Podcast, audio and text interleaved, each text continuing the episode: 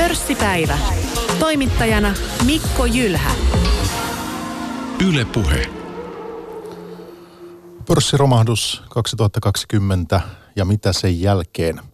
Tästä lähtee tämänkertainen keskustelu, jossa vieraina Danske Bank Suomen päästrategi Valtteri Ahti ja GNS Economicsin toimitusjohtaja dosentti Helsingin yliopistosta Tuomas Malinen. Tervetuloa molemmille.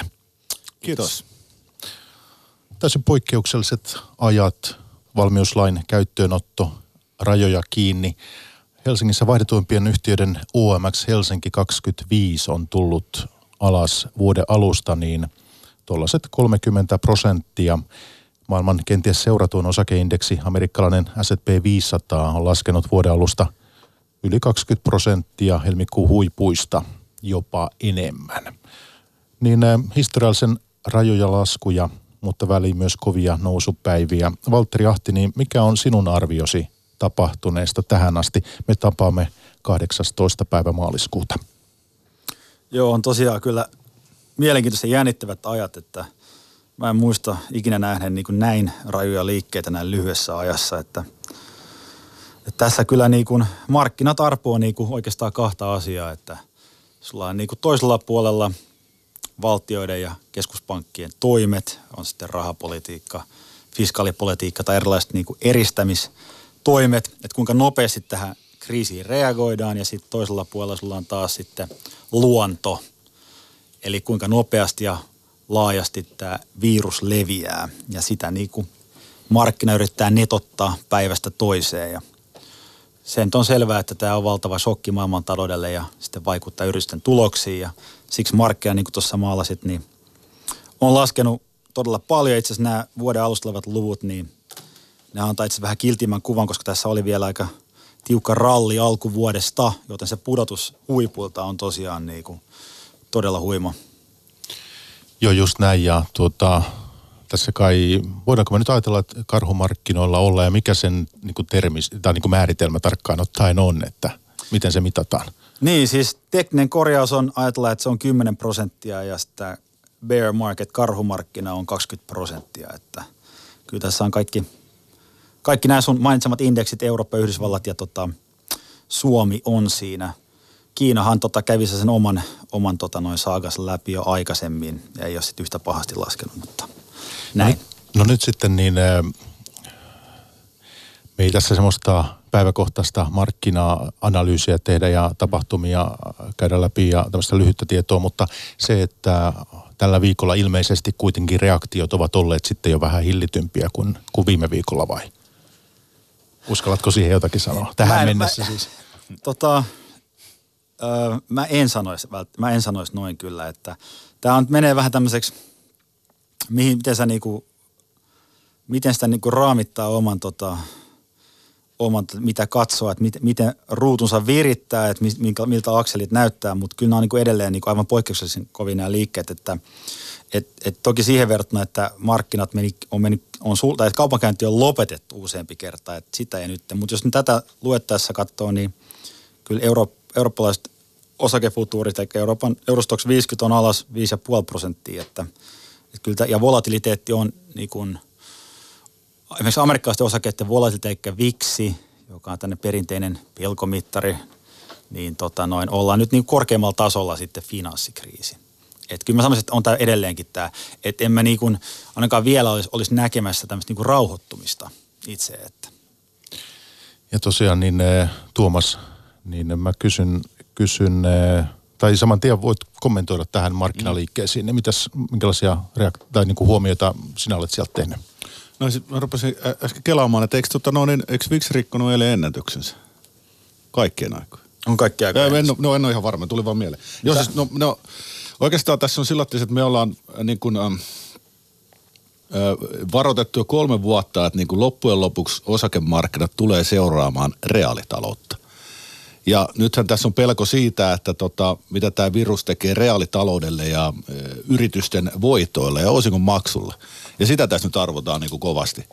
Ja niin kuin tämä on semmoinen, semmoinen niin kuin tietyissä piireissä ollut vähän niin kuin lähes ikiaikainen keskustelu viimeiset neljä, on ainakin kolme vuotta, että tota, no, niin pystyykö keskuspankki likviditeetillä korjaamaan sen, jos reaalitalous sakkaa alta. Ja oikeastaan niin kuin samalla lailla kuin 1929 huomattiin, niin vastaus on aika selkeästi, että ei.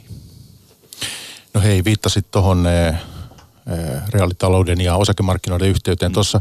Ja syönnetään totta kai noihin kaikkiin teemoihin, mitä jo vähän nostit, mutta sen kysy Valterilta, että näin niin kuin vuoden alussa, niin miten sinä arvioit niin kuin osakemarkkinoiden arvostustasoja, että kun oli tosiaan tämä huippu tammikuun, niin, niin tota, kuinka irti lähdettiin sitten ikään kuin todellisuudesta tai, tai reaalitaloudesta siis? Niin tämä on kanssa niin kuin Tuomas sanoi, että joku tämmöinen kaikki aikojen keskustelu, niin tämä arvostusteemahan on myöskin. Öm, siis arvostusmittareista, jos katsoo, niin sanotaanko näin, että jos vetää niin kuin, aina kaksi tapaa katsoa, että onko niin joku tietty markkina tai omaisuusluokka kallis, että sä vertaat sitä joko sen omaan historiaan, eikö niin, eikä suhteessa onko tämä osakemarkkina nyt paljon korkeampi suhteessa tuloksiin kuin, kuin viime vuonna tai sillisenä vuonna, tai sitten toinen tapa katsoa on se, että sä vertaat sitä vaihtoehtoihin eli sitten tässä tapauksessa bondeihin, niin tota, ä, omaa historiaan siis verrattuna niihin osakemarkkinoissa, niin sanonko, että yhdysvaltaiset markkinat on, oli hyvin kalliit tässä huipussa. Ä, Eurooppa oli sitten lähempänä omaa historiaansa ja sitten kehittyvät markkinat oli vähän halvempia kuin oma historiansa. Että tota, amerikkalaisten osakkeiden suuri paino niin kuin globaaleissa indeksissä tietenkin tarkoittaa sitä, että myöskin nämä globaalit indeksit oli sitten kalliimpia mittarilla kuin mittarilla melkein. Joo. Ei tähän oikeastaan mitään lisättävää. Mun oli hyvin tyhjentävä vastaus. Ja sitten voitaisiin pohtia vähän tosiaan niitä kehityskulkuja, miten tähän päivään on tultu. Niin eh, teillä on erilaisia skenaarioita, Tuomas, mm. teidän, teidän tota GNSllä. Niin eh, tosiaan kun takana on 2010-luvun huima, huima här, härkämarkkinasta nollakorot ja velkaantuminen, niin, niin tota, avataan nyt näitä syitä, että miksi talous ja pörssit, osakemarkkinat on tässä pisteessä, kun, kun ne nyt ovat. Teillä on siinä kolme tämmöistä keskeistä tekijää tosiaan nostatte esille. Niin siis tarkoitan nyt ennusteissa vai siis yleisesti niin kuin, siis mi, mihin, a, miten niin. tähän on päädytty? Niin, niin no siis kyllä. no, no, kolme keskeistä tekijää, no joo, no mä, niin, no, no kuitenkin siis lähtökohtaisesti ongelma on siinä, että tota, maailmantaloutta on elvytetty koko ajan vuodesta 2009 lähtien. Tämä on siis aivan poikkeuksellista. Koskaan aikaisemmin ei mitään vastaavalla nähty. Ja sen niin kuin lisäksi niin, niin tota, sitten varmaan keskuspankit ehkä pelästyneenä tästä finanssikuplasta, mikä oli muodostunut, niin tässä on suorittu neljä aika selkeää markkinapelastusoperaatiota viimeisen kahden ja puolen vuoden aikana. Ja tota, sitten tässä on niin semmoinen tekijä, mikä sitten tulee vaikuttaa erityisesti reaalitalouteen, on se, että Kiinahan on vetänyt maailmantaloutta vuodesta 2009 vastannut noin 40 prosentista kasvusta ja se sakkaa nyt ihan täysin. Ja nämä kaikki tavallaan tekijät on nyt tulossa yhtä aikaa tämän koronaviruksen ajamana niin, niin, niin, tota no, niin tavallaan niin kuin maaliin. Ja, ja ei ole mikään ihme, että, että osakemarkkinat ja myöskin niin kuin vaikka yrityslainamarkkinat reagoi silloin, kun ne reagoi nyt tällä hetkellä. Eikö Kiinastakin ole saatu tässä vaiheessa aika hyviä kuulumisia? Näin on ymmärtänyt. No, tai hyviä ja hyviä, hyvä, hyviä, hyvä mutta että että... verrattuna, verrattuna vi, muutaman viikon takaa. Siis mä katsoin just noin, kun lähinnä on datat, niin ensinnäkin liikennemäärät Kiinassa on edelleen noin 20-40 prosenttia vuoden 2019 alapuolella. Hiilen kulutus noin 30 prosenttia viime vuoden alapuolella. Ja sitten tämmöinen mielenkiintoinen kuin teollisuusalueiden yövalaistuksen intensiteetti on sekin noin 30 prosenttia 2019 alapuolella. Nämä kaikki viittaa että joo, siellä on käynnistytty, mutta ollaan niin kuin vielä niin kuin ainakin 30 pinnaa sen alapuolella mitä, mitä tota oltiin viime vuonna. Et ei se kyllä se niin kuin hyvin pitkään kestää talouden käynnistäminen tämmöisestä täyspysähdyksestä. Niin, no tota, siis nämä, mä oon nähnyt samoin lukuja kuin Tuomaskin, että me ollaan niin kuin palattu noin, kurottu niin kuin puolet siitä nimenomaan, jos katsoo niin kuin ilman saasteita tai näin poispäin, mikä kertoo talouden, talouden tota noin kulutuksesta, niin tota noin puolet siitä kur, kurottu, että vielä on matkaa tosiaan, että ihmiset selvästi sielläkin tai sielläkin vältetään sitten niin kuin vältetään kuluttamista ja liikkumista ja näin poispäin. Se on niin yksi asia. Mä en tiedä, onko tämä niin kuin, että kuinka hitaasti palautetaan. Mehän tämä kaikkihan on tapahtunut hirveän nopeasti. Että voisi kyllä sanoa itse asiassa, että aika nopeasti ollaan saatu taas niin kuin liikenne käyntiin. Sitten toinen asia, mikä on merkittävä globaalin talouden kannalta, ei ole, ja se on totta, että just näin, että yli kolmasosa maailmantalouden kasvusta tulee Kiinasta, että Kiinahan on maailmantalouden moottori, Mutta jos miettii vaikka niin kuin logistiikkaa, niin arvoketjumielessä, niin mitä raportteja me saadaan asiakaskunnasta ja katsotaan, että miten yritykset on saanut, että yritykset on saanut kyllä niin kuin tuotantonsa käynnistettyä. Et siinä mielessä se on parempi, mutta mut tämä kulutus ei ole vielä palannut samalle tasolle, niin kuin Tuomas sanoi. Joo, ja se isku nähdään niin kuin Euroopassa vasta tuossa huhtikuun aikana. Et silleen, jos otetaan vielä nämä helmi, helmikuusta muutama luku, kun se, nehän oli siis hyvin poikkeuksellinen, mitä Kiinasta tuli, että tota, tuotantoteollisuuden ostopäällikköindeksi laski niin kuin arvoon 35,7 ja tuotantoteollisten ulkopuolisten yritysten indeksiarvo on 26,6 ja palveluiden indeksi 26,5. Siis nämä on semmoisia lukemia, että eräs Bloombergin toimittaja kommentoi, että hän ei tiennyt, että nämä alhaisia lukemia on olemassa. Eli siis tässä on kaikki alle 50, niin ne indikoi, että talous hidastuu. Että tämä on ollut siis täyspysähdys Kiinassa. Pitää ottaa huomioon Tuomas, että nuo lukemat tehdään sillä tavalla, että se, ja se on totta, ne on kaikki, ne on kaikki aikojen matalimmat mittaukset Kiinasta, mitä tuli – mutta sehän kertoo niin kuin muutoksesta suhteessa edelliseen kuukauteen. Mm. Nehän kertoo siitä, että, että Kiina oli kiinni helmikuun. Sitähän ne Ei kertoo. siis kun ne on absoluuttisia Ja se tulee itse asiassa tämän niin kuin kriisi ytimeen, että miksi tämä on ainutlaatuinen kriisi tai ehkä sitten Espanjan aika oli samanlainen, mutta et se mikä on kriittistä ja mitä markkinatkin arvoo koko aika on, että on tämän, kri- on tämän niin kuin vaikutuksen kesto – että nämä luvut on huimia, koska me ollaan laittu yhteiskunta, käytän, yhteiskuntaan niin kuin halvaannuttanut itsensä tai pysäyttänyt itsensä. Niin, ja Kiina on tästä ensimmäinen, ensimmäinen esimerkki. Koko helmikuun siellä vaan laitettiin koko maa kiinni käytännössä. Niin totta kai ne luvut heijastaa sitä. Ja se on ihan selvä asia, että sama tullaan näkemään nyt Euroopassa, sama tullaan näkemään Yhdysvalloissa. Mutta se, ähm, sanotaanko se keskeisin tota, ajatus niin kuin se globaala instituutioilla on sitten Maailmanpankki, IMF tai valtaosa pankkeista on se, että tämäkin virus, niin kuin aikaisemmat, niin tulee sitten hälvenemään myös. Eikä yhteiskunta, joka pysähtyy nyt, niin tarkoittaa, että talous tietenkin sakkaa, mutta sen jälkeen, kun tämä virus hälvenee, niin me saadaan myöskin taas rempattu yhteiskunta jälleen toimimaan. Ja silloin me täyttää ne varastot, jotka nyt ammuttaa tyhjillään ja ostetaan ne autot, mitä me ei ostettu, koska me ei uskallettu mennä kauppaan ja näin poispäin. Ja sitä kuitenkin arvotaan koko aika, koska vaikka valtaosa viruksista käyttäytyy näin mukaan lukien niin kuin aikaisemmat koronavirukset ja kausiinfluenssat, mm. niin meillähän tietenkään täyttää varmuut siitä ole, mikä tämän niin kuin sairauden kesto on. Niin siis me otetaan niin kuin, tosissaan kantaa vaan tähän, mitä on tapahtunut ja sitten pystyy mm. täysin ennakoimaan sen, mutta siis tämä on siis tuotanto, maksu ja kysyntäsokki. Ja tuotanto, jos ollaan saatu liike, liikkeelle, niin silti esimerkiksi maksut on ollut myöhässä tämän kohta kaksi kuukautta. Sieltä tulee niin kuin, e, tota, no, niin palkkoja ja muuhun hitti. Ja sitten tämä yleisesti tämä kysyntä on niin kuin maailmantaloudessa ajettiin niin vakavasti alas. Ja se kertaantuu. Se tulee Eurooppaan, se näkyy täällä autojen ja muiden myynnin vähentymisenä ja, ja tota, sitten se levii takaisin Kiinaan. Ja tämä on niin kuin, tämä menee useammassa syklissä ennen kuin ollaan niin kuin pohjalla. Ja jos niin kuin finanssimarkkinoilla ei käy mitään dramaattista, niin silti menee useita kuukausia. Mutta siis mun mielestä tässä niin kun on erittäin, tai meitä huolettaa erittäin paljon se, että mitä käy, ei ehkä niinkään osakemarkkinoilla, mutta yrityslainamarkkinoilla ja pääomamarkkinoilla yleensä tässä kaikessa myllerryksessä. Että koska tämä niin selkeästi ja niin voimakkaasti hidastaa, siis tota, Yhdysvaltain valtiovarainministeri just oli antanut yöllä lausun, että, että ilman massiivisia tukitoimia niin Yhdysvaltain työttömyysaste nousee 20 prosenttiin.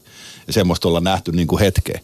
Ja siis nämä, tulee, nämä, tulee niin kuin, nämä kaikki kertaantuu, mitkä nyt on alkanut, niitä huomattavasti pahentaa, että nyt on laitettu niin kuin Euroopassa, katsotaan tämä maailma kiinni, niin tästä tulee niin kuin kokonaisvaltainen isku, joka sitten menee useammassa syklissä läpi tämän tota, maailmantalouden. Ja kyllä se meidän näkemys on, että se sitten kaataa esimerkiksi Euroopan pankkisektori jossain vaiheessa. Tämä menee niin kuin todella rumaksi. Mutta hei, voitko kertoa Tuomas meille hieman siitä, että miten te teette näitä analyysejä? Siis tämä, tämä, tota noin, niin, tämä ennuste on perustunut siihen, että meillä on, tota noin, niin ollaan katsottu siis yleisesti se, että miten, miten tota noin, niin virus leviää näiden epidemiologien tekemien ennusteiden suhteen ja, ja tota noin, niin, sitten se vaan laitettu, odettu, että nyt on se taantuma, ja miten se niin kuin etenee. Ja tota noin, niin se on tullut sitä kautta. Se on niin kuin aika selkeä. Mutta eikö kuitenkin rehellisyyden nimissä sanottava se, että nämä nyt edustaa niin kuin niitä synkempiä mitä nyt tässä tarjolla on vähän, että eihän nämä kuitenkaan valtavirta ole ihan näin synkät skenaariot, että se kannattaa ei ehkä oo. muistaa. Että. Siis joo, ei, ei tietenkään, mutta että se on niin kuin hankala, oli todella vaikea niin kuin siis saada tästä meidän ennustemallista mitään hirveän positiivista esiin. Et me varmaan päivitetään näitä ennusteita tuossa ensi kuun alussa, kun nyt siinä oli se positiivinen skenaario, että tämä kaikki häipyy nopeasti, mutta se on nyt aika lailla sitten heitetty ikkunasta ulos. Koska tuli globaali pandemia ja tämmöistä. Että. No tota, teidän raportista, analyysistä poimin siis tämän ja otan sen vielä, vaikka se ehkä vähän jo vanhan kertausta, mutta kuitenkin siis tämä, että koronavirus on musta joutse, mutta sen talousvaikutukset eivät sitä mielestänne olo, ole. Mm. Koronavirus käynnisti kriisi, mutta olisimme lopulta joka tapauksessa kohdanneet sen. Joo, tämä johtuu siitä, että nämä arvostustasot niin kun, oikeastaan koko finanssimarkkina oli ajettu keskuspankkien toimesta aivan järkyttävälle tasolle. Ja tota, se, että et, et, mitä tahansa markkinaa niin kun tavallaan katsoo, niin se miten se, miten niin kun, No esimerkiksi vaikka miten yrityslainamarkkina reagoi tuohon tota no, niin, talouden heilahteluihin tässä vuosien varrella, tai siis viime vuosina on ollut todella niin kuin hyvin pientä, siis olematonta. Että se, se olisi riskitaso ja muut olisi pitänyt kasvaa paljon aikaisemmin. Ja se on niin kuin ollut keskuspankkien niin kuin toimien seurauksena, näin ei ole tapahtunut. Mikä on sitten ajanut lisännyt niin kuin spekulaatiota ja spekulointia sijoittajien keskuudessa, ajanut niitä niin kuin riskisempiä assettiluokkiin. Ja tätä on tapahtunut siis hyvin laajasti myöskin esimerkiksi institutionaalisten sijoittajien niin kuin tota, ää, piirissä, että, että mua nyt henkilökohtaisesti huolettaa, että mitenköhän noiden eläkeyhtiöiden käy. Valtteri, tästä mä mielellään kysyn sinulta kommentit. Mitä ajattelet tästä, mitä Tuomas sanoo? Niin mun mielestä se on tämä vaikka yksinkertainen tai virt, sanotaanko virtaviivaistettu tapa katsoa maailmaa, että et, et keskuspankkien erikoiset toimet on ajanut markkinat niin kuin jonkinlaisen tämmöiseen niin kuin sijoituskiimaan. Näin mä tämän ymmärrän tämän tarinan ja se on sitten niin kuin johtanut sellaiseen kehitykseen, joka on voimistanut itseään, mikä vääjäämättä sitten niin kuin ajaa meidät kohti tuhoa. Tota, tämmöinen ehkä vähän niin kuin marksilainen tapa katsoa sijoitusmarkkinoita ehkä.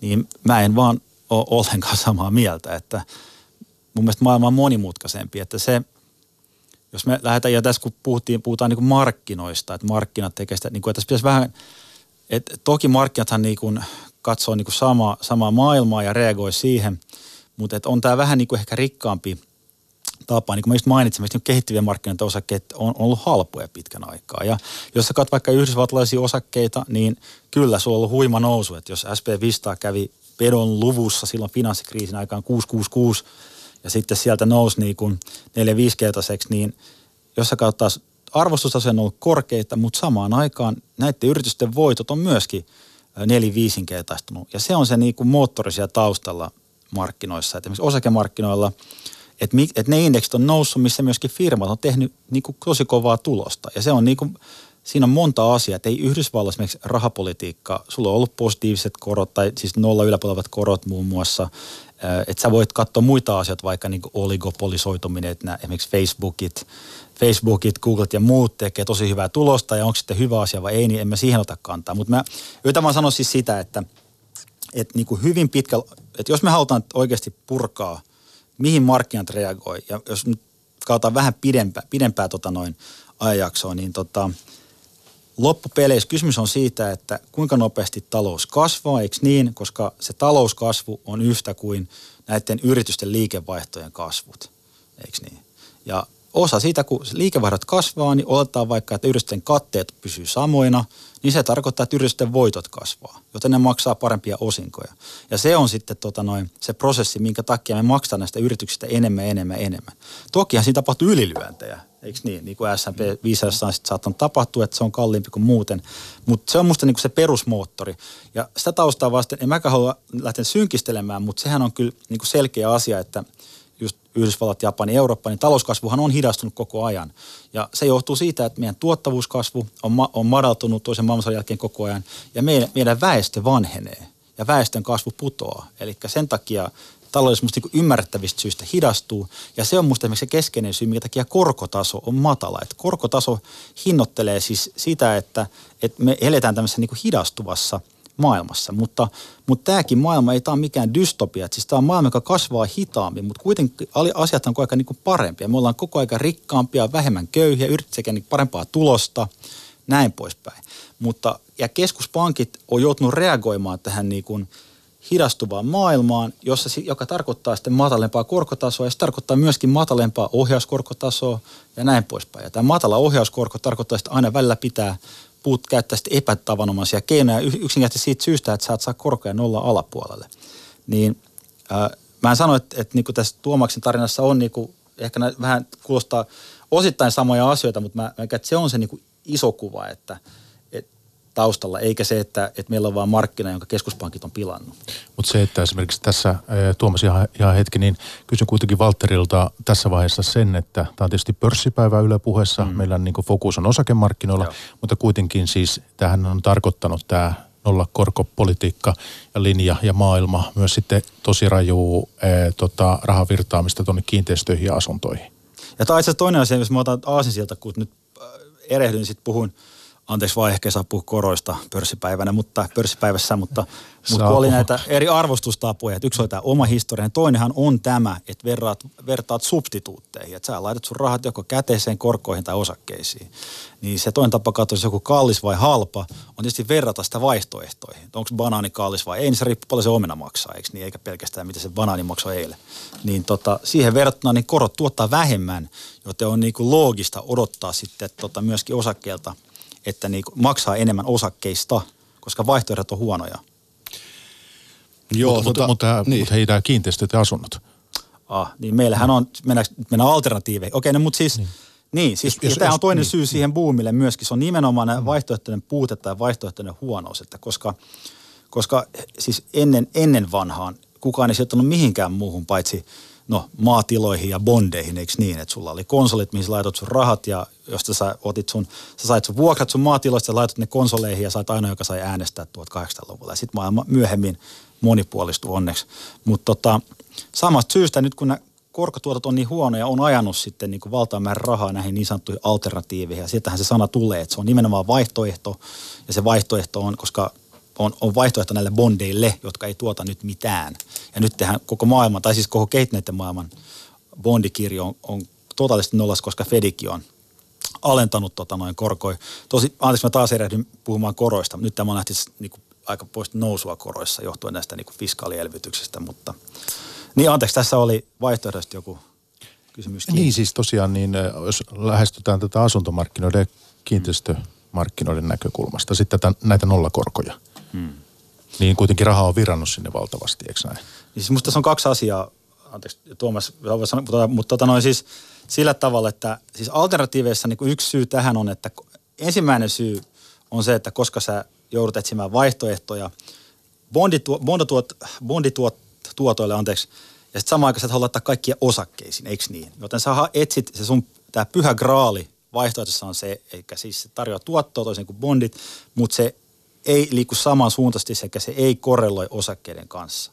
Ja se tyypillisesti se ratkaisu on se, että sä löydät tämän alternatiivi, joka on sitten kiinteistöt tai tota, voi olla jotain erilaisia velkakirjoja tai katastrofijälleen vakuutuksia, on kaikenlaista infrahankkeita, infrarahastoja.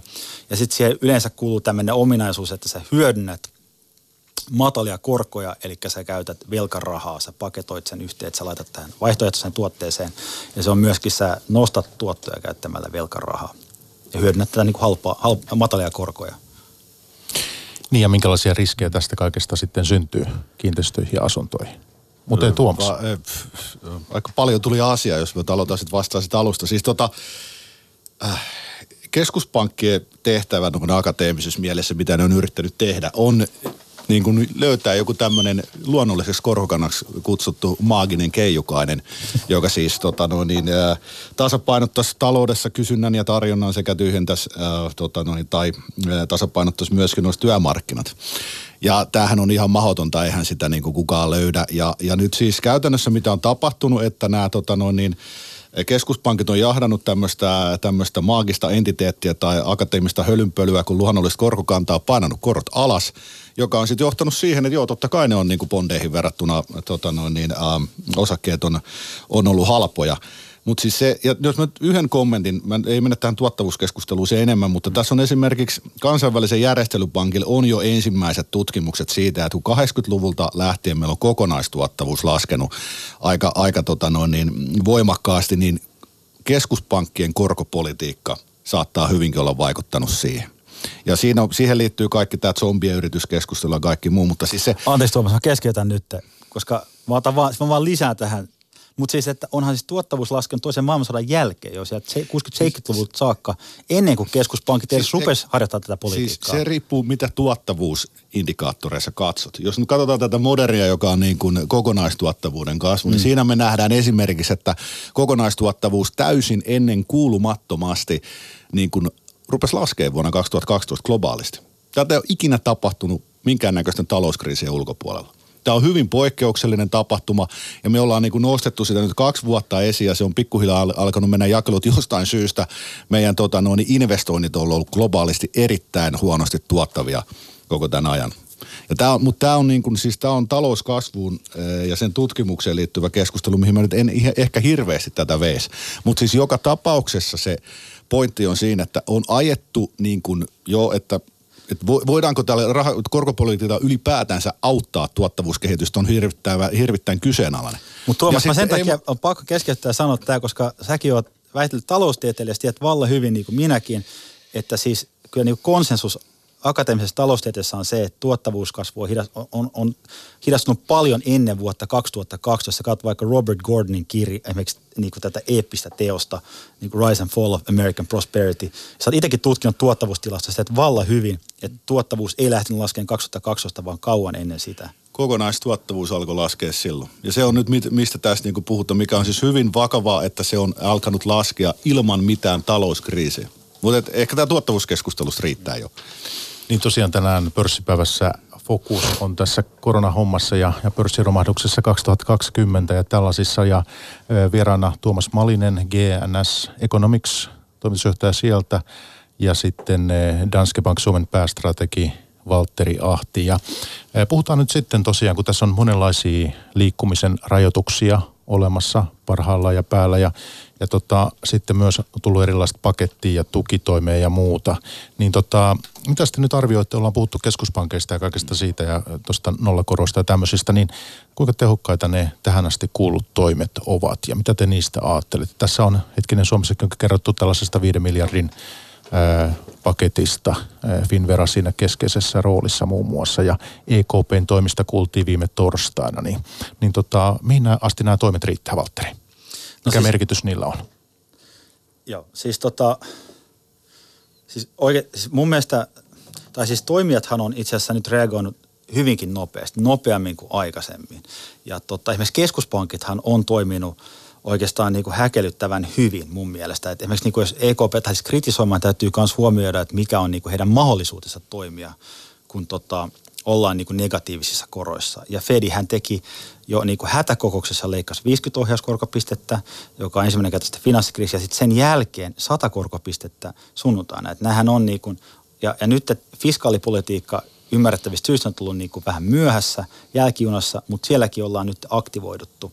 Se ainoa asia, mikä tässä on, tietenkin on niin kuin sääli, on se, että meillä on nyt niin kuin todisteita siitä, että mikäli me oltaisiin toimittu niin kuin riittävän rajoittavasti, niin me oltaisiin kyetty katkaisemaan tämä kehitys niin kuin tapahtui Kiinassa – jossa tapauksia enää niin kuin parikymmentä päivässä ja ne on kaikki ihmiset, jotka palaa ulkomailta, tai Etelä-Korea, joka vastaavalla tavalla, että kaksi esimerkkiä, jotka niin kuin pysty katkaisemaan koronan tota, näin. Niin ikävä kyllä tietysti se ei vaikuta enää mahdolliselta, että ne luvut, mitä tulee Euroopasta ja Yhdysvalloista, niin, ne, niin lähdetään niin kuin, että Italia, Italia näyttää, jos sä katsot koronatartuntoja, niin on samalla eksponentiaalisella polulla kuin Hubei maakunta Kiinassa, joka siis, jossa siis oli en mä muista tarkkaan luku, 80 prosenttia, 90 prosenttia Kiinan tapauksista. Ja Hubei maakunta muutenkin on Italian kokoinen, siellä on 60 miljoonaa ihmistä niin kuin Italiassa. Niin Italia menee samalla tavalla, niin kuin, että, että se on niin kuin hälyttävä tämä kehitys. Joskin Italian viimeiset neljä päivää vihdoinkin näyttää stabiloituneen. Ja sitten ja se on, niin kuin, se on kanssa yksi positiivinen asia, mitä ei ole ehkä vielä niin kuin neljä päivää on niin kuin tauti, tai tartuntamäärät on pysynyt niin kuin samo, samoissa korkeissa tasoissa, mutta että se kehitys oltaisiin ehkä katkaistu. Mutta muut maat, niin kuin Saksa, Ranska, ja Yhdysvallat, niin ne näyttää samalta kuin Italia 8-10 päivää sitten, että ne on samalla polulla.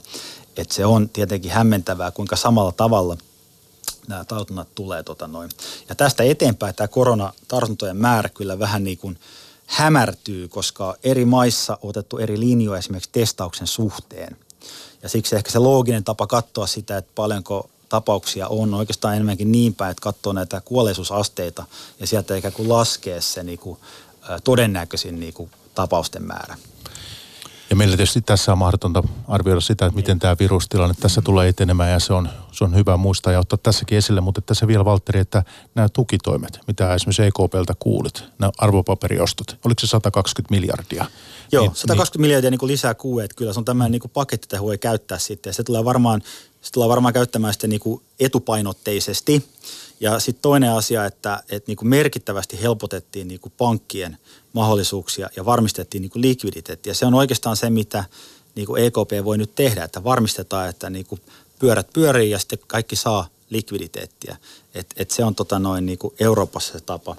Ja sitten tota, itse, äh, sanotaanko, että eurooppalaiset valtiot, niin äh, mitä mä oon lukenut, tulee niin nopeasti näitä lukuja, mutta suurin piirtein puhutaan siitä, että, että jos finanssikriisin – jälkeen se elvytyksen määrä Euroopassa on noin 2 prosenttia BKTstä, niin nyt nämä luvatut toimet stabilaattoreineen, niin me puhutaan ehkä puolestoista prosentista. Me ollaan niin kuin melkein siellä jo. Ja se itse asiassa on jopa suurempi määrä kuin finanssikriisin aikana, koska nämä tulee tapahtumaan tämä puolitoista prosenttia niin lyhyessä ajassa. Finanssikriisi oli paljon pidempi prosessi. Nyt me niin kuin lanserataan niin kuin 75 prosenttia samasta rahamäärästä käytännössä ja isketään se talouteen niin kuin parin kuukauden aikana. No siellä on ihmiset kuitenkin huolissaan totta kai ää, sitten työpaikkojensa puolesta, asuntojen hintojen puolesta ää, ja, ja näin. Tietysti pörssiyhtiöt on sitten vähän eri asemassa kuin PK-sektori. Mutta että tota, miten sä näitä, näitä tota työllisyyskehitystä tässä? Voiko siitä, onko sulla mitään, niin kuin, mikä perusteella sitä voisi Suomessa tai näin niin, niin tota arvioida? Joo, siis tämä on yksi tietenkin keskeinen asia, että – että se, se toivo tässä, ja, ja tämä on just näitä asioita, että minkä takia tämä tota, koronan kesto on niin ensisijaisen tärkeää, ja siksi näitä tartuntatapauksia katsotaan niin tarkalla silmällä. Että ihan vielä niin kuin, jos mennään vähän taaksepäin, koska Kiinassa tämä sama, tavallaan niin kuin käytiin läpi jo kerran. Ja Kiinassa on sakkas markkinat, kun lähti tämä eksponentiaalinen kehitys käyntiin, ja näitä tapauksia oli paljon. Mutta heti, kun tapausten määrä stabiloitu, niin Kiinassa esimerkiksi osakekurssit lähti taas nousuun. Tämä oli vähän niin kuin se toivo, mikä meillä oli täälläkin, mutta se ei tietenkään realisoitu niin kuin me kaikki tiedetään nyt. Mutta tämä viittaa jälleen siihen, että, se kriittinen se asian kesto, että, että, että jos, jos tämä tilanne ratkee tässä kolmen kuukauden aikana, kolme neljän kuukauden aikana, niin, tota, niin, niin silloin me selvitään, totta kai tulee työttömyyttä, mutta me vältytään niin massatyöttömyydeltä, mikä tapahtuu massiivisissa kriiseissä. Ja se on edelleen se toivo. Ja se, että tuleeko, nämä, tuleeko tämä massatyöttömyys, liittyy keskeisesti siitä, että tuleeko nämä, just nämä toimet, mitä valtioilla, etenkin valtiolla eristämistoimet, myöskin fiskaalitoimet, tuleeko ne niin kuin puremaan ja taittuuko tämä niin kuin korona, koronakehitys tällä tavalla. mitä tulee asuntojen hintaan, niin ensimmäiset indikaatiot, mä tänään puhuin tota, meidän kokouksessa, niin meidän tanskalainen pääekonomisti sanoi, että Tanskassa esimerkiksi tulee niin kuin viikoittain asuntohintatiedot, niin hän sanoi, että siellä oli, oli näiden niin kuin asuntokauppojen määrä – niin oli laskenut noin 30 prosenttia. Ja lienee selvä kaikille, että, että ne ihmiset, jotka joutuu myymään näissä olosuhteissa, kun volyymeja ei ole, niin tietenkin se tulee tapahtumaan niin kuin tämmöiseen niin kuin, niin kuin sitten pahempaan hintaan, koska nyt että markkinavolyymit tulee sitten putoamaan tämän seuraavaksi. Niin kuin kaikki, muu, kaikki muut volyymit, toimet, aktiviteetti, kaikki niin kuin seisahtuu tämän meidän itse aiheutetun niin kuin, niin kuin pysäyttämisen myötä. Kiitos Valtteri. Ja sitten Tuomas, niin olen huomannut, että sä oot kommentoinut Suomen työllisyyskehitystä sitten ja ottanut siihen lukujakin ja verrannut sitä, että pahimmillaan voi tulla tämmöinen 90-luvun laman kaltainen mm. tilanne Suomeen. No se on hankala niin kuin muuta, me ei niin kuin suoraa työttömyyttä ennusteta, että, että me keskitytään tuohon PKT, mutta kun ne luvut PKT on niin synkkiä, niin siinä on mm. paha toi niin kuin päätyy mihinkään muuhun kuin näihin niin kuin parinkymmenen prosentin lukuihin. Että tota, tää, joo, se on, toivotaan, että saadaan tämä hyvin nopeasti hallintaa tämä tämä tota vakava virustilanne, mutta siis se ongelma on nyt se, että se, ne talousvaikutukset alkaa nyt kertaantua. Että jos tämä saadaan huhtikuuhun, sanotaan, että tämä saadaan niin kuin hallintaan ja palataan takaisin töihin, niin sitten se ensimmäinen isku vasta Kiinasta oikein kunnolla tulee. Että se kysynnän niin kuin, katkaiseminen ja kaikki, kaikki muu niin näkyy sitten. Että se tulee niin kuin hyvin pahaan aikaan meille, Eurooppaan yleensä. Ja sitten tämä menee niin kuin useita aaltoja ilman tätä virustakin, niin tämä jatkaa siis kulkuaan tämä. Että talous etenee aina niin kuin semmoisissa niin kuin sykleissä ja, ja niin kuin asiat kertaantuu. Et, et sitä on, ei, ei on, mun, mielestä se on, mun mielestä se on ihan suoraan sanottuna harha kuvitelma, että tästä saataisiin jotenkin nopea käännös. Mä oon selannut teidän papereita, Tuomas Malinen, niin se, että teillä on kolme skenaariota nyt mm. olemassa, eikö näin? Joo, eh, kyllä, jotka ei ole ihan täysin ajankohtaisia enää, kun tämä tilanne on edennyt niin nopeasti. Että. Huonompaa suuntaan. Niin. Joo, huonompaa. Se optimistinen on aika nyt sitä, että varmaan tule tapahtuu. No mitkä, mitkä ne skenaariot tässä vaiheessa olisi? Mitkä kolme skenaariota? Voitko kertoa meille Ei, me, Meillä on vielä tehty sitä analyysiä, mutta kyllä se todennäköinen on varmaan edelleenkin se, että, että e, pysyy siinä samana, että siinä on, sitä on kun puhutaan kymmenien prosenttiyksiköiden PKT pienenemisestä, mm. niin se nyt on sitten sit, sit siinä, että onko se 20, 25 vai 33 vuodessa, niin se on sitä aika lailla se ja sama. Mm. Mutta se mittaluokka on niinku todella vakava ja, se, ja siinä on niinku monta eri vaihetta, mistä tämä lähtee, tämä niinku prosessi etenemään. Ja meillä niinku keskeisesti siinä, mikä sitä pahentaa, on se Euroopan pankkisektori, jonka me oletetaan joutuvan vai, vai, siis vaikeisiin ongelmiin kesän mennessä. Toisin sanoen pankkikriisi. Kyllä, just näin. Sitä taisi olla. Ja siis kun katsoo, katsoo niin kuin pankkien, äh, pankkien välisen lainauksen markkinan stressitasoa, niin ne on ampunut tosi vakavasti ylöspäin. Ja mä, niin kuin, äh, siis, tota, äh, siis mä ymmärrän niin kuin, tota, äh, tai Walterin optimis, optimistisuus tässä, että EKP laittaa sitä rahaa, mutta siis ongelma pankkisektorilla myöskin, mutta ongelma on se, että keskuspankki voi pankeille tarjota vaan niin kuin äkillistä likviditeettitukea – Mm. Mutta me, meillä on Euroopassa lähtökohtaisesti ongelma, että pankkisektori on niin huonossa kunnossa. Että se on näennäisesti paperilla hyvin pääomitettu, mutta niiden taseet on kään, täynnä kaikkea kummallista kamaa, jotka on siis ihan viranomaisten suostumuksella jätetty merkitsemättä markkina-arvoonsa. Ja täällä on niin paljon semmoisia heikkouksia, mitä ei niin ole tunnistettu. Että nythän on Deutsche Bankin kurssihan on laskenut alle viiden euron. Mutta mitä, on mitä, laskenut jo kauan On, sitten. mutta se ei, alle, alle, alle, alle, alle viiteen euroon ei ole. Ja sitä on monet pitänyt, että se on se niin kuin monet ana, pankkianalyytikot, se on se taso, että sen jälkeen sitä pankkia ei voi enää pelastaa. Ja siellä odottaa niin kuin Saksaa 1,2 muistaakseni taisi olla viime vuonna niin biljoonan euron. Tuohan Deutschehan on pääomitettu jo useampi kerta että eihän tämä olisi ensimmäinen kerta. Mun mielestä on ollut kaksi tai kolme kierrosta, kun Deutsche on joutunut pyytää osakkeenomistajilta lisää rahaa. Just sen takia, että... Kyllä. Mutta on, mm. Mä oon kyllä eri mieltä tästä jälleen kerran, tota, että, että siis kyllä Euroopan pankkisektorin ongelma on kannattavuus.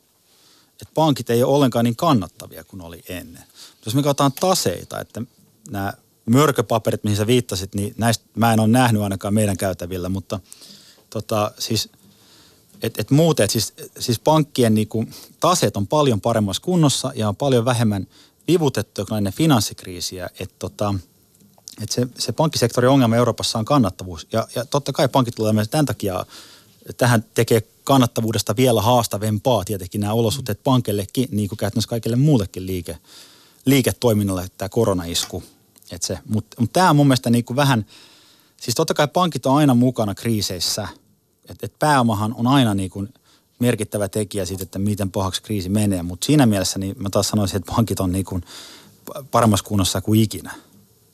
Ei ole. Tämä on niin kuin, ei ole. Tässä soditaan taas niin kuin samaa sotaa. Niin kuin, ei se, se on niin kuin eri, eri, tota noin, eri tarina mun mielestä. Niin no siis no, ajatellaan vaikka silleen, että jo oletetaan, että nämä mörköpaperit, mitä siellä kaikkien mahdollisten epävirallisten lähteiden, mitä me ollaan saatu tässä kaivettua ja osa jopa virallisesti, mutta yksityissanottuna on, niin, niin ihan, ihan vaan siitä, että niinku, ää, tota, luottojen tota noin, niin, ää, siis luottotappiot alkaa kasaantua. Ja kannattavuus on ollut niin pitkään niin huonoa, niin tämä on jo pelkästään. Mutta jos palataan näihin skenaarioihin vielä, niin varmaan se menee silleen, että se optimistin on tällä hetkellä taantuma, pois lukien se pankkikriisi. Ja sitten ruvetaan miettimään, että niin kuin mitä käy. Ja sitten se kamalin on tietenkin, mikä olisi se, että tästä tulisi todella niin kuin vakava tästä globaalista pandemiasta. Me jouduttaisiin oikeasti laittaa myöskin rahtia ja kaikki muut säppiin ja globaalisti ja se olisi sitten, mutta se, siihen me ei toki vielä kovasti niin kuin, tai juurikaan uskota, mutta se pointti, että tota, se on se, pitää aina yrittää näissä kartoittaa, mikä on myöskin se kaikista pahin, mitä voi tapahtua. No mitä sä ajattelet sitten tästä mitä Suomessa on tehty ja vaikka tämä 5 miljardin euron paketti, jos mietitään vaikka sitten työllisyysmielessä vielä. Tämä on tietysti pankkikriisi alkaa olla sitten todella, todella iso, iso, isoja teemoja tässä, mutta mm. että jos pidetään vähän niin kuin Suomen ikään kuin perspektiivissä, mm. Niin olla, ollaanko tässä tehty riittävästi oikeita asioita ylipäänsä? Siis, siis ei riittävästi varmaankaan, eikä välttämättä vielä niin kuin oikeita asioita. Nyt mihin tämä iskee todella vakavasti on PK-sektori. Ja niitä pitäisi tukea. Sitten sit, niin semmoinen asia, minkä mä haluan nostaa, että jos, mikä nyt päätöksistä hallitus tekee, mutta jos me laitetaan kaikki yrityksetkin kiinni, niin se, ja se, sit, siitä menetetään huomattava palkkasumma, joka sitten iskee meihin niin kuin huomattavalla, tai siis viiveellä ja kertaantuu. Että jos tässä nyt jotain mä niin kuin voisi suositella tehtävän, että yritetään pitää PK-sektori toiminnassa pystyssä, annetaan sitten vaikka palkkaustukea tämän niin kuin yli. No haluatko vielä Valtteri lisätä näihin tukitoimiin eh, jotakin tässä vaiheessa Suomen mittakaavassa tai, tai laajemmin? Nythän Yhdysvalloissa tietysti ollaan kuultu aika jänniä niin. shekkiä postissa ynnä muuta. Joo. Mutta tämä shekki postissa on tämä oikea lähestyminen. Että etenkin siis Euroopassa se ongelmahan niin on se, että, että tota, keskuspankki ei kykene, keskuspankilla ei ole niin mahdollisuuksia samalla tavalla elvyttää kuin oli esimerkiksi finanssikriisin tai eurokriisin yhteydessä ihan sen takia, että me ollaan nolla korkorajalla, että sä et saa, meillä on jo negatiiviset, kun talletuskorko on negatiivinen. et, et, et, tota, sen, että se olisi vielä negatiivisempi, ei tu, tukemaan taloutta. Niin tota, ja sitten jos me katsotaan osto-ohjelmaa, niin tota, Euroopassa pääomamarkkinat on pankkivetoisia, joten täällä on vähemmän ostettavaa etenkin yrityslainapuolella. Ja valtiovelkapuolella se fokus on enemmän, ja tämä on tietysti tärkeä tehtävä keskuspankilta varmistaa, että mikään maa, että, että, että ne maat, jotka on heikommassa kunnossa, saa sitten niin kuin nyt tukea EKPltä. Mutta mä sanoin, että se fokus on nyt etenkin Euroopassa nimenomaan just täällä fiskaalipuolella, että ja, ja se on sitten niin kuin tavallaan, että, että siksi mä sanoin, että tämä on niin kuin eri, eri sota kuin viime sota. Että siinä mielessä on niin kuin, että keskuspankit – EKP ei kykenekään, mutta EKPn tarkoitus on nyt pitää mahdollistaa, että markkinat toimii ja rullaa, mutta se niin elvytyksen tulee, tulee sitten niin fiskaalipuolelta. Ja tätä ollaan kyllä niin pitkään jo toitotettukin, mutta nyt se niin realisoituu tämä asia ja, ja mun mielestä nämä, niin kuin, että kun tietenkin pelkää, että Euroopassa tapahtuu hitaammin, koska meillä on eri tavalla poliittisia rajoitteita, koska tämä ei ole liittovaltio. Meillä ei ole valkostalo, mistä yksi mies voi sanoa, että nyt lähdetään helikopterit tiputtelemaan shekkejä. Niin tota, se ikävä kyllä ei vaan voida toimia niin nopeasti. Mutta siihen suhteessa musta me ollaan toimittu nopeammin. Toivoisi tietenkin niin kuin vielä, vielä niin kuin rajumpaa fiskaalielvytystä. Et tota, meillä on niin kuin näyttöä siitä, että elvytystoimet on tehokkaampia, jos ne tehdään nopeasti ja suuressa mittakaavassa heti, eikä sillä että sitä niin kuin tiputellaan pikkuhiljaa. Mun mielestä se ongelma tässä on, että, että kun ei elvytystoimilla voida vastata näihin niin kuin tuotantokatkoksiin eikä varsinkaan pelkoon, että se ei, se ei tällä hetkellä ole niin, kuin niin tehokasta. Nyt pitäisi keskittyä mun mielestä yritystukea sitten ja muutenkin säästää paukkui siihen, että kyllä niin kuin, jos niin kuin me ajatellaan, niin jos tämmöinen pankkikriisi käynnistyy, niin sitten tarvitaan kyllä valtiolta niin kuin kaikki rahat, mitä on ole, ihan vaan sen niin kuin torjumiseen, koska se on niin kuin vakavaa. Nyt pitäisi kohdistaa nämä toimet mun mielestä nimenomaan näihin tähän PK-sektoriin yritysten tukemiseen ja sitten yritetään varmistaa niin kuin tämmöisiä äh, takaportteja tavallaan, että saataisiin sitten, tota, että pankkisektori tarvittaisiin pidettyä pysty selvitettyä. Tässä niin kuin pitäisi olla niin kuin varautuvia toimia siinäkin mielessä, mutta mä sanoisin, että tuo niin kuin yritysten PK-sektorin palkkatuki esimerkiksi voisi olla tosi kova juttu nyt, että saataisiin tämä, koska se huolettaa, että jos, jos kaikki nyt suljetaan kaikki, niin se isku on sitten vakava sen jälkeen ja sitten miten jengi saadaan töihin ja kaikkea muuta. se, se, se, se pitäisi, ei pitäisi pelätä pelkästään sitä virusta, nyt pitäisi pelätä näitä talousvaikutuksia myöskin, jos tässä rajoittamisessa mennään liian pitkälle.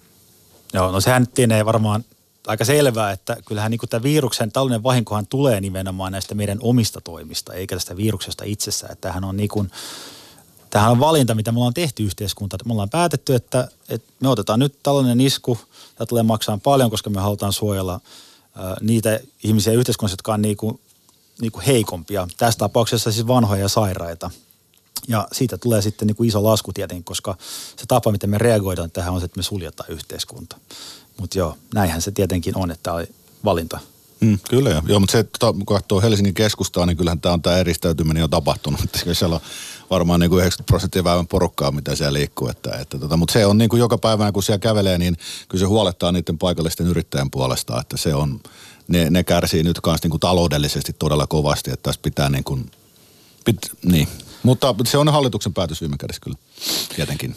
Ja se, että miten se Valtteri Ahti, sä oot päästrategi teillä Danske Bank Suomessa, niin miten te nyt, minkälaisia kalkyylejä, rätinkejä olette tehnyt sitten, että miten tämä kaikki vaikuttaa suomalaisiin pörssiyhtiöihin? Tässä, siinä, tässä vaiheessa osaat sanoa siitä. Joo. Kuitenkin näin pörssipäivässä. Niin. Niin, tota noin, no mä en ole nähnyt meidän tota osakestrategien tota laskelmia, että kuinka monta prosenttia, sieltähän mehän tehdään, meidän osakeanalyytikot tekee niin kuin koko aika analyysiä, sieltä tulee niin kuin, että joka päivä tulee riippuen, että mikä yritys, niin tulee aina laskelmia sen mukaan, että mikä se vaikutus on niin kuin yritysten voittoihin. Että, että totta kai siis tämä vaikutus tulee olemaan niin kuin huomattava. Tota, se, että onko se niin huomattava, että, että niin kuin pörssikurssia pitäisi laskea 30-40 prosenttia, niin tota, mun mielestä ei. Et, et tota, et sun pitää miettiä sijoittajana sitä, että – että tämä yritys tuottaa mulle tästä ikuisuuteen kassavirtaa, niin onko korona nyt semmoinen asia, että tämä yritys tulee tästä ikuisuuteen tuottaa mulle 40 prosenttia vähemmän, vähemmän kassavirtaa osinkoja vai ei. Ja tota, jos niin kuin minä ja, ta, ja, tai siis me uskotaan, että korona, tulee niin kuin, korona ei ole mikään maailmanloppu, että yhteiskunta tulee, saa, tulee pääsee taas raiteillensa. Se, että on tietysti niin kuin itse sanoit, että on vaikea sanoa, että meneekö sen 3, 4, 5 kuukautta, vuosi, pahimmassa tapauksessa, en tiedä siis, uskoisin itse, että se on tämmöinen H1-tapahtuma, niin yritykset on kuitenkin niin kuin ikuisia, ne konkurssiin, niin musta tämä 40 prosenttia on todella raju olettama. Että mä en usko, että tämä on, tämä on tota noin niin kuin, ei varmastikaan ole niin oikeutettu reaktio. Se problematiikka tässä niin kuin kaikissa kriisissä sijoittajana on se, että, että tämä on musta suhteellisen niin suoraviivasta, että näin on, että se tulosvaikutus ei ole 40 prosenttia. Mutta se, mikä sitten tekee haastavaa, on se, että on, tämä, on markkinan ylireagointi. Että tästä huolimatta, niin markkina saattaa vielä pudota niin kuin merkittävästi. Ja totta kai se harmittaa sitten, että jos olisi saanut siitä, tai jos, olisi, jos vielä tippuu 20-30 prosenttia, vaikka, vaikka se olisi niin kuin vielä rajumpi hintaliike. Niin. Ja tämä on tosi keskeinen asia sikälikin, että mekin ollaan tässä nyt radiossa ja Yle puheessa ja puhumassa, ja sehän on tärkeää, ettei mekään niin kuin lietsota mitään mitään liikaa ja, ja pelkoja liikaa. Mm. Totta kai ne on syytä ottaa vakavasti, mutta että näet sä Tuomas tässä vaikka teillä on tosi rajoja ennusteita ja työllisyys tai työttömyys niin. tuonne 90-luvun laman tasolle ja muuta. Niin niin meitä huolettaa tämmöinen 1929-1930 skenaario. Että silloinhan tapahtui tämmöinen hyvin dramaattinen lasku ja, ja tota no niin, kun osakemarkkinakupla puhkesi ja, ja markkinat romahti. Ja sitten oli pieni toipuminen, kunnes se pankkikriisi alkoi. Ja sitten loppujen lopuksi, niin kun pohjalla oltiin 32 taisi olla heinäkuussa, niin oltiin tultu, Dow Jones oli laskenut 89 prosenttia. Et siis sitä nyt ei me sanota, että se laskee 90 prosenttia, mutta niin kuin finanssikriisin lukuihin, millä laskettiin 50 prosenttia, voi helposti päästä. Ja tässä on niin monta niin kuin pientä liikkuvaa osaa, mutta kyllä meitä huolettaa se, että se, se isku niin kuin reaalitalouteen tulee olemaan niin vakava ja kertaantuu niin pitkään ja se tulee näkyy yritysten tuloksissa kaikessa. Et, et siinä mielessä mä en näkisi, että tää on nyt, tässä on nyt ostopaikkoja ja heti. Et mä sanoisin, että sieltä on ralliis nyt vaan ihan, re, ihan rehellisesti. Niin mäkään mitä taktisia voi halua antaa. Mun mielestä kyllä niin kuin mä itse kyllä pysyisin rauhallisena ja pysyisin niin kuin omissa sijoituksissa en lähtisi mihinkään niin kuin hätiköityihin myynteihin. Ja se oikeastaan perustuu siihen, että mä oon niin totaalisen eri mieltä kuin Tuomas sillä että, että nimenomaan niin tämä suuri taantuma 30-luvulla, niin se tuli, tai finanssikriisi, kummatkin itse asiassa tuli tämmöistä niin kuin, että massiivinen määrä omaisuutta yhtäkkiä niin kuin haihtui. 20-luvulla, 20-30-luvulla se oli just osakekupla ja finanssikriisi oli asuntomarkkina – ja sitten, että et se, se vaikutus on paljon pitkäkestoisempi. Kun taas nyt meillä on, nyt taas me ollaan niin kuin luonto, luonto on heittänyt tämmöisen shokin, ö, viruksen ja tota noin, meidän kokemus viruksista, ja mä en ole virologi, tota noin, niin tota, on semmoiset, että, että nämä on, että nä, näitä tulee, näitä tulee olemaan tulee tulevaisuudessakin erilaisia virusvitsauksia, kulkutauteja, mutta ne myöskin sitten poistuu. Ja niiden vahinko on sen takia väliaikaista eikä pysyvää. Kun taas niin kuin asunnon arvosta, jos joku menettää puolet tai fina, ja just niin kuin on niin kuin pörssikupla, joka puhkea, ja nyt tässä ei ollut pörssikuplaa, niin tota se vaikutus, että sun omaisuudesta häviää niin merkittävä määrä, se vaikutus käytökseen on erilainen kuin tämä, tämä viruksen aiheuttama, joka on taas se, että se on tämmöinen kirurginen, että yhteiskunta pysähtyy, mutta kuitenkin suhteessa lyhyeksi ajaksi. Mutta jos miettii vielä arvostustasoja tässä, niin vaikka Suomen kiinteistö- tai asuntomarkkinoilla, niin kyllähän jos, jos niitä pohtii, onhan ne aika huimia, että Helsingistäkään saako pientä yksiöä 200 000 eurolla, niin et, et mikä sitten on paljon ja mikä vähän, mutta että varmaan riskejäkin ja asuntosijoittamisesta on tullut tämmöinen suomalaisten kansallisharrastus mm. melkeinpä, että, että ketjutetaan ja muuta ja ostetaan yksi asunto ja sitten taas velkaa seuraavaa ja tällä tavoin, niin, niin tota, kyllä varmaan riskejäkin on. On, totta kai. Niin siis jos, jos mennään tähän meidän skenaarioon, niin riskit on ihan huomattavat. Että jos tulee 20 prosentin työttömyys, niin asuntojen hinnat laskee aivan valtavasti. Se on ihan selvä. Ja toinen, mitä ei nyt ehkä ihan täysin sisäistetä, että jos tämä meidän pelkämä pankkikriisi alkaa, niin korot nousee. Se on ihan fakta. Että ei niinku, varsinkin EKP-asema on niin siellä taseet on niin täynnä riskisiä velkapapereita, siinä voidaan kuvitella vaikka kuinka kamali skenaario, että miten EKPlle saattaa käydä, mutta sen kyky kontrolloida näitä tota, no niin, ö, korkoja on silloin hyvin rajoittunut. Ja tämä on semmoinen riski, joka pitää tiedostaa, että, että kun tuossa eräs asiakas soitti, että pahimmillaan mihin te olette korot menee, niin mä sanoin, että kyllä siinä pitää varautua siihen, että siinä on tota kaksi numeroa ennen desimaalia. Pahimmillaan. Mä oon kyllä taas niin eri mieltä kuin Tuomas. Tota, jos meillä jokin taito on kehittynyt yhteiskunnassa kanssa – tietysti moni asia on kehittynyt tässä historian varrella, jos katsoo maailmaa, mutta tota noin, on se, että finanssikriisin myötä on meidän niin osaaminen pankkisektorin pelastamisen suhteen.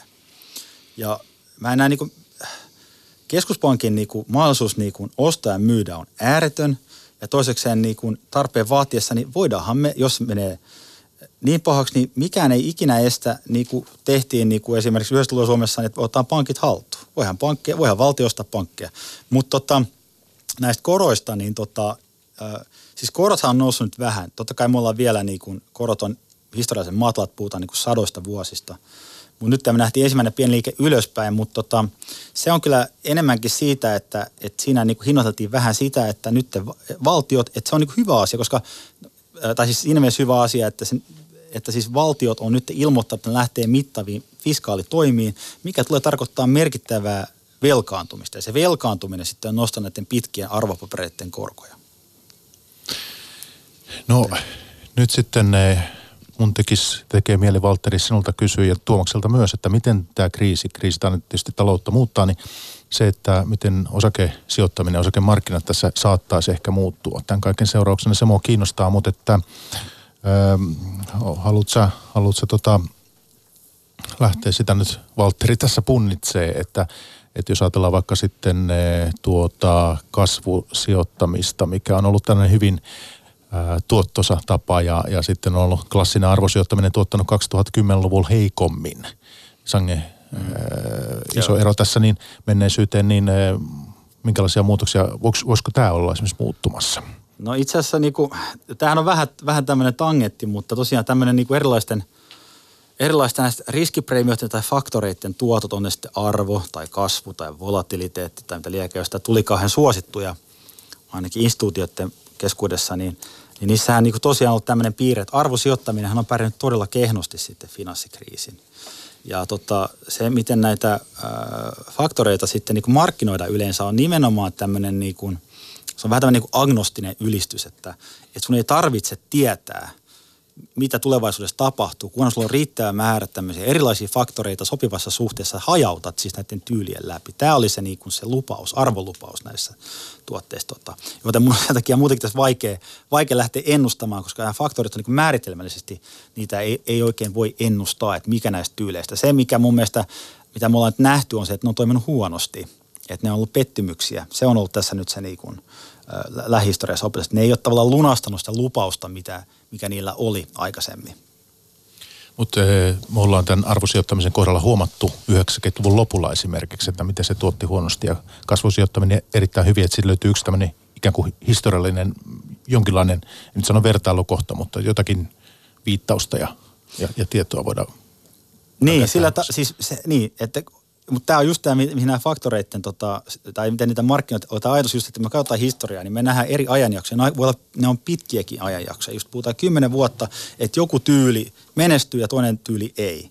Mutta se niiden, näiden periodeiden niin pituuden vaihtelu on niin merkittävää, että siksi kukaan ei oikein halua lähteä arvioimaan, että mikä niistä, milloin se tapahtuu tavallaan se regiimin muutos vaikka sitten takaisin kasvusta arvoon esimerkiksi. Ja siksi se niin kuin suositus on aina se, että sä otat ne kaikki faktorit, laitat ne vaikka tasapainolla sun salkkuun ja sitten sä lähdet tota noin sillä eteenpäin. Tuomas. Joo, no mä halusin osaa tähän niin kuin sinänsä kommentoida, mutta tota, no, niin mä halusin muistuttaa semmoisesta asiasta, että, että tämä meidän niin kuin täys todennäköisin skenaario esimerkiksi toteutuu ja mennään aika alas, niin 1930-luvulla ne sijoittajat, jotka osti siellä Pohja-Haminoilla, niin ne teki seuraavan kymmenen vuoden aikana omaisuuden. Mm. Tämä, tämä niin pitää muistaa, että jos tämä homma karkaa käsistä lähtee alas, niin sitten ne, ne voittaa, tulee tästä kriisistä voittaa eniten kellon likvidin varallisuutta siellä Pohjan liepeillä. Tämä on niin kuin hyvä pitää mielessä. Ja hyvä nyt pitää se... mielessä, mutta operatiivisesti tämä on aina niin kuin, tämä on niin kuin, kun sä katsot kahta vuotta, kun kurssit laskee, niin lähdet sieltä poimimaan sitä niin kuin pistettä, että – No siellä Janassa on ääretön, ääretön määrä pisteitä, että siihen niin pohjaan osuminen on sitten niin hankalaa. Se, että Riittääkö tu- osuu sinne päin tässä tapauksessa? Okay. Mutta se, että tässä teidän skenaariossa otetaan se vielä Tuomas, että mikä tämä aikajänne kutakuinkin tässä teidän todennäköisessä skenaariossa on, että no, miten, tämä, siis, miten kauan Suomen poh- po- bruttokansantuote pysyy miinuksella? No siis pohjalla oltaisiin niin kuin joskus siinä ehkä 22 että se olisi se niin kuin, ja siitä, siitä sit lähtisi, voisi lähteä hyvinkin nopea nousukausi sit siitä etenemään, mutta tässä on niin paljon nyt epävarmuustekijöitä, että ne pitää huono. Mutta, mutta erityisen tärkeää on niin kuin mun mielestä nyt kiinnittää huomiota siihen, että tässä ei välttämättä tule mitään V- tai U-tyyppistä tota no, niin toipumista, vaan tässä, tässä, tämä on vaan aloittanut semmoisen prosessin, joka on vuosia pitkään, joka johtaa niin kuin huomattavaan taloudelliseen lamaan. Tehdään tähän pörssipäivän loppuun vielä lyhyet yhteenvedot, niin äh, mitäs Valtteri Ahti Danske Bank Suomesta päästrategi sieltä, niin miten sijoittajan on viisasta nyt tässä itsensä asemoida? Riippuu tietysti mikä on suunnitelma ja perspektiivi, mutta että vähän voisit antaa meidän kuuntelijalle semmoista, että mihin kanssa nyt kiinnittää huomiota. Joo, tota, mielestäni kaiken keskeisintä on nimenomaan se, on tämä tota, äh, on se, että pysyy tässä omassa, omassa suunnitelmassaan, minkä on luonut, ja ei lähes tämän, niin kuin tämän takia sitten niin kuin muuttamaan, muuttamaan tai tekemään niin kuin hätiköityjä päätöksiä. Että tota noin, malttia valttia, ja tota noin, jos tätä likvidia varallisuutta on, niin mä lähtisin tota itse niin kuin laittamaan niin kuin siivuissa sitä.